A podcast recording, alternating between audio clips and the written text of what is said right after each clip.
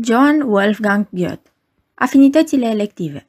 Capitolul 2 Eduard se afla singur în camera lui și, într-adevăr, reamintirea, prin glasul lui Charlotte, a desfășurării vieții sale, evocarea situației lor reciproce, a proiectelor lor, excitase plăcut firea lui vioaie.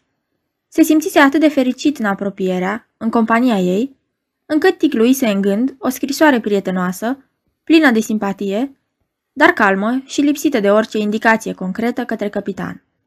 Când se așeză însă la masa de scris și luă în mână scrisoarea prietenului său pentru a o citi încă o dată, îl izbi din nou trista stare în care se găsea acest om de valoare.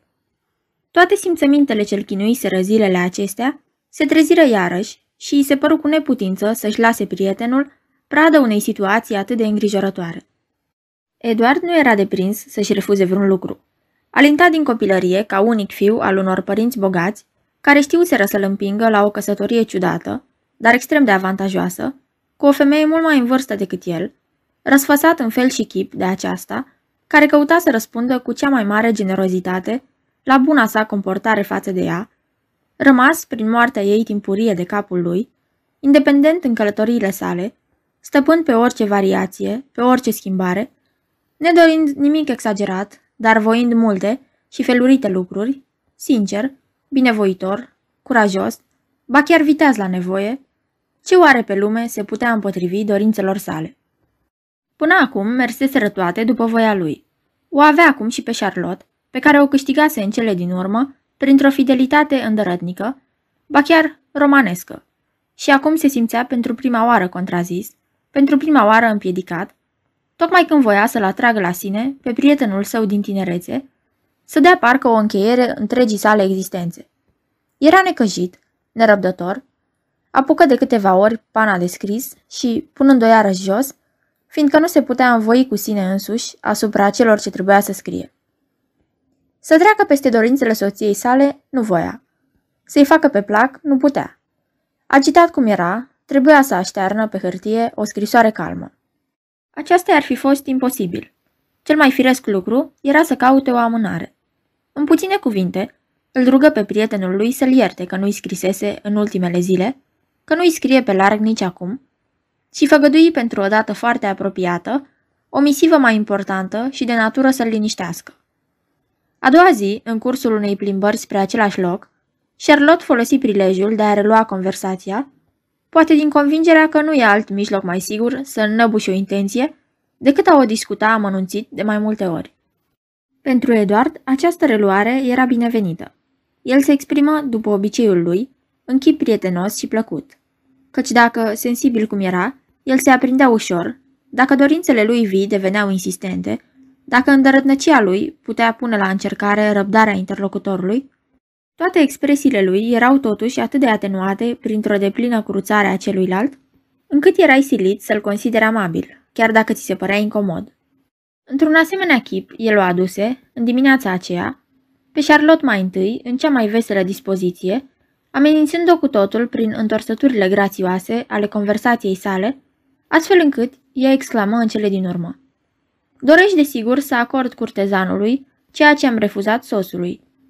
Trebuie, cel puțin, dragul meu, să-ți dai seama că dorințele tale, amabila vioiciune cu care le exprimi, nu mă lasă insensibilă, nepăsătoare. Ele mă silesc să-ți fac o mărturisire. Și eu ți-am ascuns până acum ceva.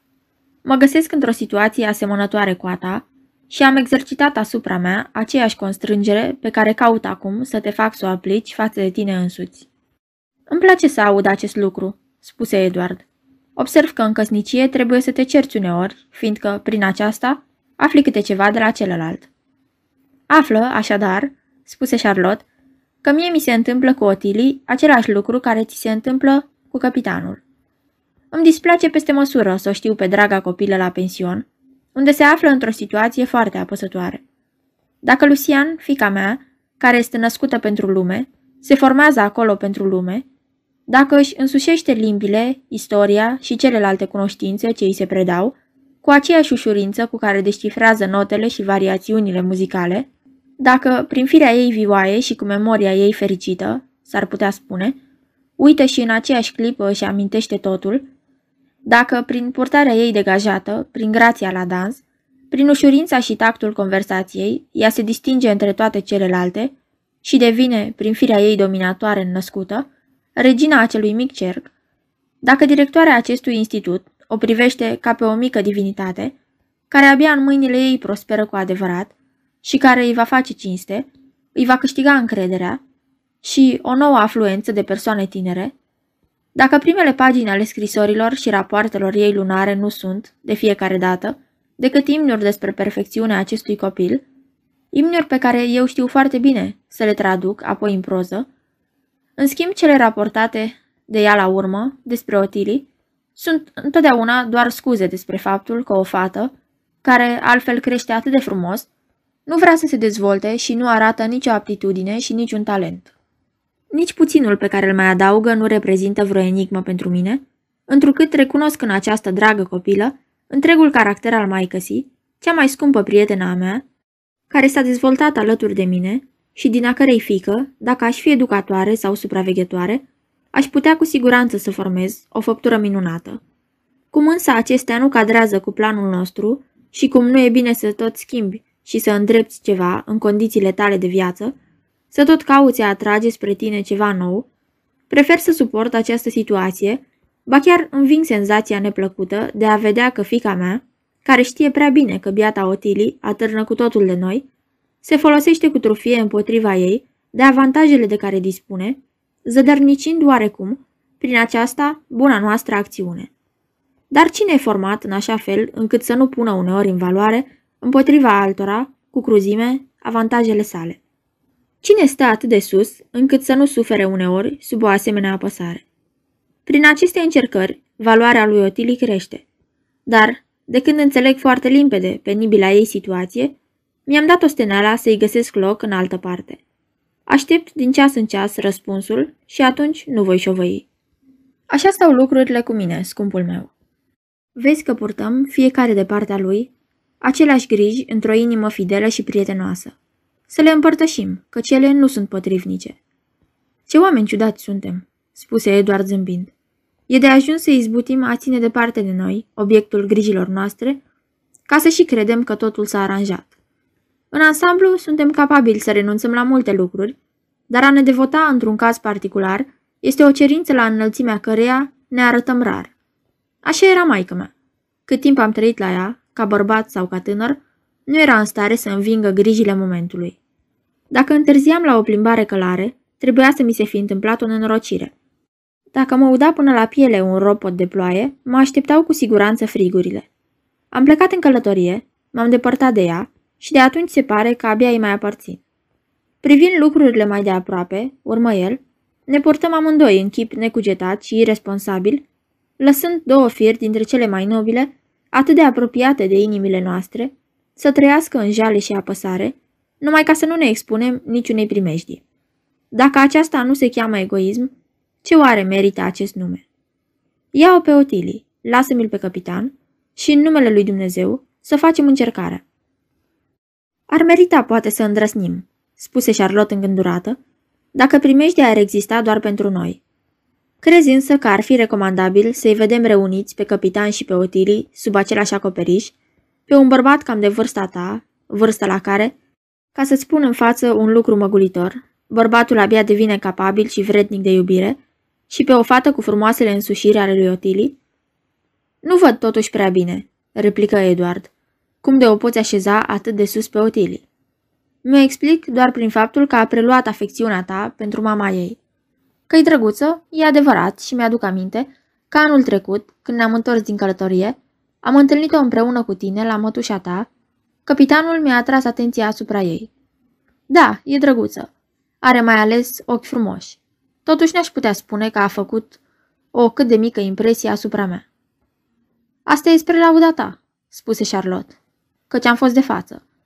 Și, cu toate că e mult mai tânără decât mine, prezența prietenei mai în vârstă a avut totuși atâta farmec pentru tine, încât ai trecut cu vederea frumusețea înfloritoare, promițătoare a celeilalte. Intră și asta în felul tău de a fi. De aceea mi-e atât de plăcut să împart viața cu tine. Pe cât de sincer părea să vorbească Charlotte, ea totuși ascundea ceva. anume că îl prezentase atunci intenționat lui Otilii pe Edward, tocmai întors din călătorie, pentru a procura iubite ei pupile această strălucită partidă, căci nu se mai gândea la ea însăși în ceea ce îl privea pe Edward. Capitanul se simțise și el îndemnat să atragă atenția lui Edward. Dar acesta, care păstra cu tenacitate în inimă iubirea sa din prima tinerețe pentru Charlotte, nu se uită nici la dreapta, nici la stânga, fiind doar fericit să simtă că era, în sfârșit, cu putință să se bucure de un bun dorit, cu atâta aprindere și pe care un șir de împrejurări părea să îl fi refuzat pentru totdeauna. Cei doi soți erau tocmai pe punctul să coboare pe noile cărări spre castel, când un servitor urcă grăbit spre ei, strigând încă de jos. Poftiți repede, înălțimea voastră! Domnul Mitler a sosit val vârtej la castel. Ne-a adunat pe toți în grabă, poruncindu-ne să vă căutăm și să vă întrebăm dacă e vreo nevoie. Dacă e nevoie, a mai strigat el după noi. Dar repede, repede! Ce caragios! Exclamă Edward. Dar nu sosește oare tocmai la timp Charlotte? Întoarce-te, iute, porunci el servitorului. Spune-i că e nevoie, mare nevoie, să descalece. Aveți grijă de calul lui, conduceți-l pe el în salon, serviți o gustare. Sosim îndată. Să mergem pe drumul cel mai scurt, spuse el către soția sa și apucă pe cărarea ce trecea prin cimitir și pe care obișnuia să o evite. Dar mare fumirarea, văzând că, și aici, Charlotte avusese grijă să nu jignească simțirea. Cruțând pe cât era cu putință monumentele vechi, ea se pricepuse să niveleze și să rânduiască totul în așa chip încât apărea ca un spațiu armonios, asupra căruia privirea și imaginația stăruiau cu plăcere. Chiar și pietrele cele mai vechi fusese răcinstite cum trebuie. Erau așezate, după ani, lângă zid, încastrate în el sau fixate în alt fel. Însuși soclul înalt al bisericii era împestrițat și decorat cu ele. Edward a fost o stranie surpriză când intră pe mica poartă. O strânse de mână pe Charlotte și în ochi îi se ivi o lacrimă. Dar nebunul lor oaspete o gâni îndată, căci el nu se astâmpărase în castel, ci străbătuse satul în galop până la poarta cimitirului, unde se opri strigând prietenilor săi. Sper că nu vă bateți joc de mine. Dacă e cu adevărat nevoie, rămân să prânzesc aici. Nu mă rețineți degeaba, mai am multă treabă astăzi. De vreme ce te-ai ostenit până aici, îi răspunse Eduard cu glas tare, poți intra de-a binelea, cu cal cu tot. Ne întâlnim într-un loc serios și privește cât de frumos a împodobit Charlotte acest lăcaș al doliului. Nu intru aici nici călare, nici în caleașcă, nici pe jos. Cei de aici odihnesc în pace. N-am nicio treabă cu ei. Destul că va trebui să rab deodată să fiu adus aici cu picioarele înainte. Ei, e vorba de ceva serios? Da, strigă Charlotte, foarte serios. Pentru prima oară, noi căsătoriți, care suntem, se găsesc într-un impas și într-o încurcătură din care nu știu cum să iasă. Nu faceți impresia asta, replică el, dar sunt gata să o cred. Dacă vă bateți joc de mine, vă voi lăsa pe viitor în plata Domnului. Urmați-mă repede. Un mic popas va prinde bine calului meu. Curând, cei trei se aflară reuniți în sală. Masa fu servită și Midler povesti despre faptele și intențiile lui din acea zi.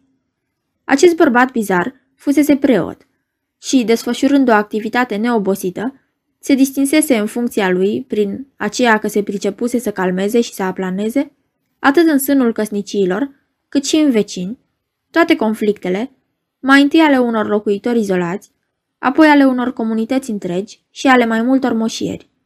Cât timp își exercitase funcția, niciun cuplu nu divorțase, iar instanțele țării nu fuseseră incomodate cu niciun fel de diferende și procese venite din ținutul lui. Își dăduse seama, curând, cât de necesară era știința dreptului. Își concentrase toate studiile asupra ei și, în scurt timp, ajunsese în stare să se măsoare cu cei mai dibaci avocați. Cercul lui de acțiune se lărgise în chip uriaș și el era pe punctul de a fi transferat în orașul de reședință, pentru a desăvârși de sus în jos ceea ce începuse de jos în sus, când câștigă o sumă apreciabilă la loterie, își cumpără o moșie mediocră, o arendă și făcu din ea punctul central al activității sale, luând hotărârea fermă, sau mai degrabă urmând vechea sa deprindere și inclinație de a nu zăbovi în nicio casă unde n-ar fi un conflict de aplanat sau un ajutor de dat. Cei care aveau superstiția tălmăcirii numelor susțineau că numele de Mitler adică mijlocitorul, l-ar fi silit să îmbrățișeze această îndeletnicire mai ciudată decât oricare alta. Tocmai se servea desertul, când oaspetele își îndemnă cu seriozitate gazdele să nu mai întârzie cu destăinuirile lor, întrucât era silit să plece îndată după cafea. Cei doi soți își făcură amănunțit mărturisirile, dar de îndată ce află despre ce era vorba, el se ridică brusc și încruntat de la masă, se repezi la fereastră și porunci să-i se înșeueze calul. Ori nu mă cunoașteți?" exclamă el, ori nu mă înțelegeți, ori sunteți foarte răutăcioși. Există oare vreo ceartă aici? E nevoie de vreun ajutor? Vă închipuiți cumva că mă aflu pe lume ca să dau sfaturi? Asta e cea mai năroadă meserie cu care se poate îndeletnici cineva. Să se sfătuiască fiecare singur și să facă ceea ce nu poate evita.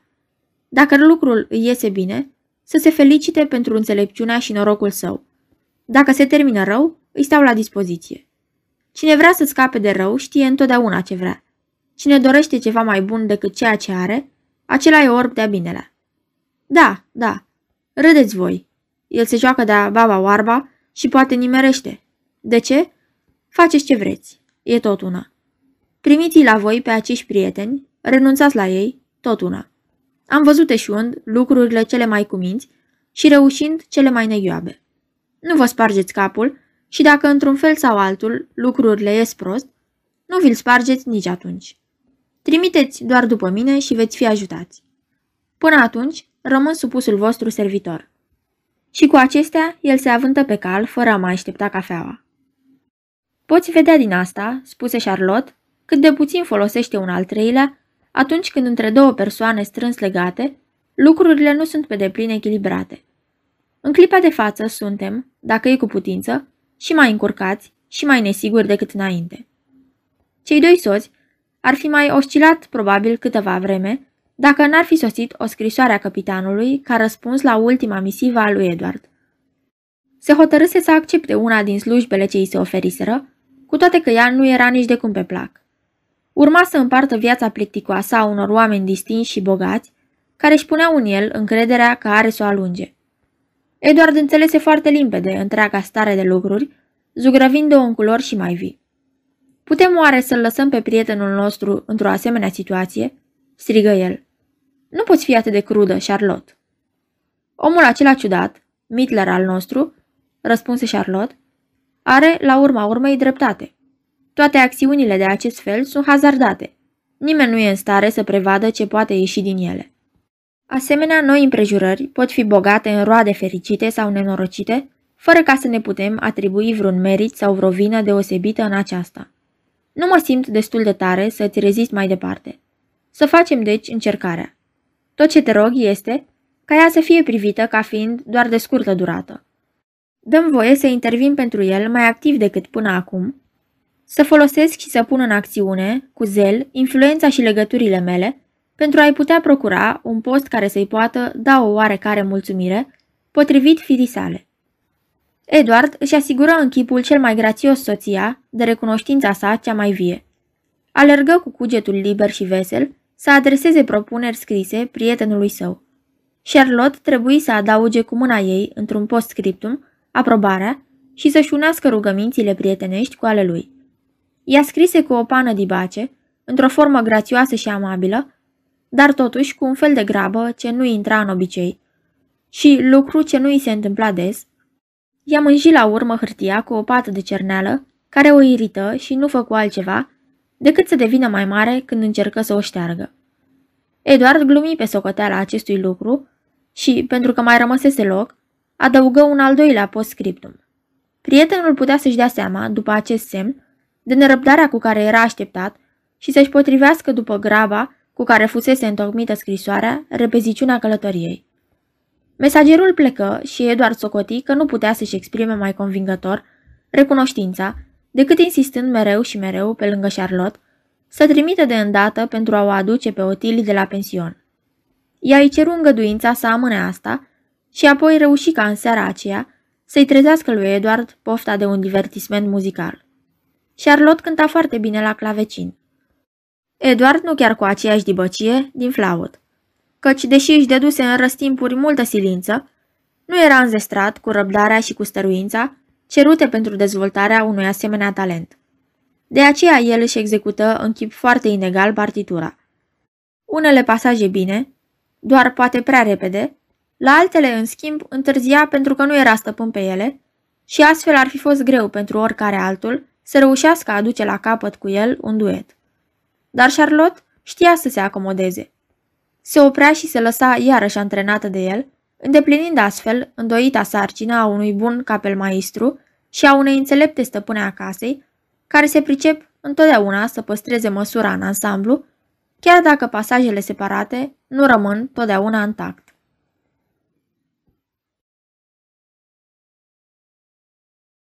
Aceasta este o înregistrare Cărțiaudio.eu. Această înregistrare este citită cu respectarea legislației în vigoare pentru Cărțiaudio.eu. Copierea, repostarea, multiplicarea, vânzarea, închirierea și sau difuzarea publică a acestei înregistrări, fără acordul scris al Cărțiaudio.eu, constituie infracțiune și se pedepsește conform legilor în vigoare. Pentru noutăți, vă invit să vizitați site-ul www.cărțiaudio.eu și să ne susțineți cu un like, subscribe și follow pe canalul de YouTube Cărți Audio. Vă rugăm să îi susțineți prin donații pe naratorii voluntari ai acestui canal și site. Vă mulțumim și vă dorim audiție plăcută în continuare.